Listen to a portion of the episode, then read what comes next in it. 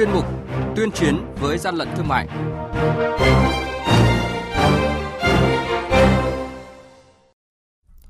Thưa quý vị, thưa các bạn, nhiều vụ việc đối tượng vi phạm về an toàn thực phẩm đã và đang được các cơ quan chức năng liên tục thông tin đưa ra cảnh báo trước và trong đợt cao điểm tháng hành động vì an toàn thực phẩm năm nay diễn ra từ ngày 14 tháng 4 đến ngày 15 tháng 5. Nhiều vụ việc vi phạm đã khiến dư luận xã hội đặc biệt quan tâm và lo lắng. Nhằm đảm bảo an toàn vệ sinh thực phẩm, bên cạnh việc tăng cường trách nhiệm hơn nữa của các địa phương, đơn vị, lực lượng chức năng, thì công tác thanh tra giám sát cần tránh hình thức. Và nội dung này sẽ được các biên tập viên Đài tiếng nói Việt Nam thông tin chi tiết ngay sau đây. Hàng nhái, hàng giả, hậu quả khôn lường.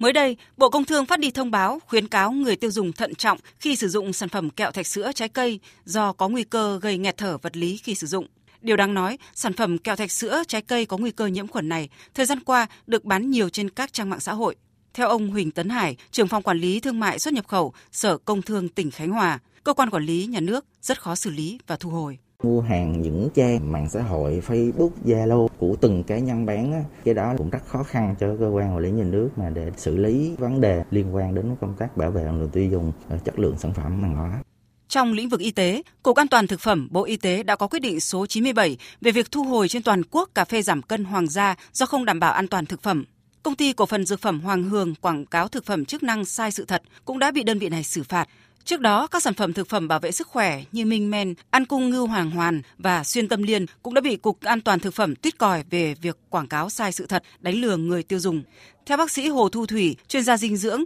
những sản phẩm quảng cáo sai về công dụng ảnh hưởng lớn tới sức khỏe người tiêu dùng. Thực phẩm mà có chất lượng không đảm bảo thì dễ gây ra các bệnh tiêu hóa như là đau bụng đi ngoài hoặc là có thể gặp những thực phẩm mà còn tồn dư chất bảo quản thực phẩm cũng như là chất bảo vệ thực vật thì ờ, gây những bệnh ngộ độc của thực phẩm. Theo thống kê của Sở Nông nghiệp và Phát triển Nông thôn Hà Nội cho thấy, trong quý 1 năm nay, lực lượng chức năng ngành nông nghiệp đã tiến hành thanh tra, kiểm tra tại 59 cơ sở sản xuất, kinh doanh vật tư nông nghiệp và sản phẩm nông lâm thủy sản. Kết quả có 9 cơ sở vi phạm. Đáng chú ý trong lĩnh vực an toàn thực phẩm thì 7 trên 7 tổ chức cá nhân được thanh tra kiểm tra đều có vi phạm. Các hành vi vi phạm chủ yếu là kinh doanh hàng hóa, sử dụng nguyên liệu không rõ nguồn gốc xuất xứ để chế biến thực phẩm, không tuân thủ đầy đủ các điều kiện chung về bảo đảm an toàn vệ sinh thực phẩm, đây chỉ là những trường hợp điển hình mới đây về những vi phạm an toàn vệ sinh thực phẩm được cơ quan chức năng thông tin trước ngày phát động tháng hành động vì an toàn thực phẩm năm 2022 khiến dư luận lo lắng. Để công tác bảo đảm an toàn vệ sinh thực phẩm không chỉ là khẩu hiệu mà cần sự vào cuộc quyết liệt hơn nữa của cả cơ quan chuyên môn, nhà quản lý, chính quyền địa phương.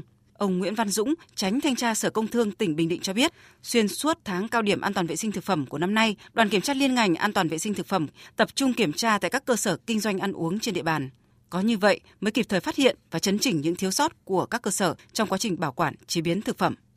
Tháng cao điểm kiểm tra an toàn thực phẩm năm nay còn đặc biệt chú trọng đến việc niêm yết giá tại các cơ sở kinh doanh thực phẩm. Theo bà Nguyễn Thị Lệ Thanh, Giám đốc Sở Du lịch tỉnh Khánh Hòa, thực tế niêm yết giá bán là một trong những yêu cầu đối với các cơ sở kinh doanh dịch vụ du lịch. Quy định đã có từ lâu nhưng không phải cơ sở kinh doanh nào cũng thực hiện nghiêm túc. Vì vậy, trong mùa du lịch năm nay, đặc biệt bảo vệ quyền lợi cho khách du lịch trong tháng cao điểm an toàn thực phẩm này, đường dây nóng của ngành du lịch tiếp nhận phản ánh từ du khách, phản ánh về tất cả các vi phạm của các cơ sở du lịch, cửa hàng kinh doanh được ngành du lịch công bố rộng rãi. Ngoài ra, công tác kiểm tra giám sát được tăng cường nhằm ngăn chặn tình trạng không niêm yết giá công khai và không bán theo giá niêm yết. Bà Nguyễn Thị Lệ Thanh nêu rõ trên các phương tiện thông tin đại chúng và gửi đến cho các trung tâm xúc tiến du lịch của các tỉnh thành và các đơn vị dịch vụ lữ hành những cái thông tin về đường dây nóng hỗ trợ khách du lịch của chúng tôi để phục vụ kịp thời. Tháng hành động an toàn thực phẩm năm 2022 là điểm nhấn trong năm phát động chiến dịch truyền thông tuân thủ các quy định của pháp luật trong sản xuất kinh doanh thực phẩm an toàn. Qua kiểm tra giám sát thị trường, ông Nguyễn Đức Lê, Phó Cục trưởng Cục Nghiệp vụ Tổng cục Quản lý Thị trường cho rằng,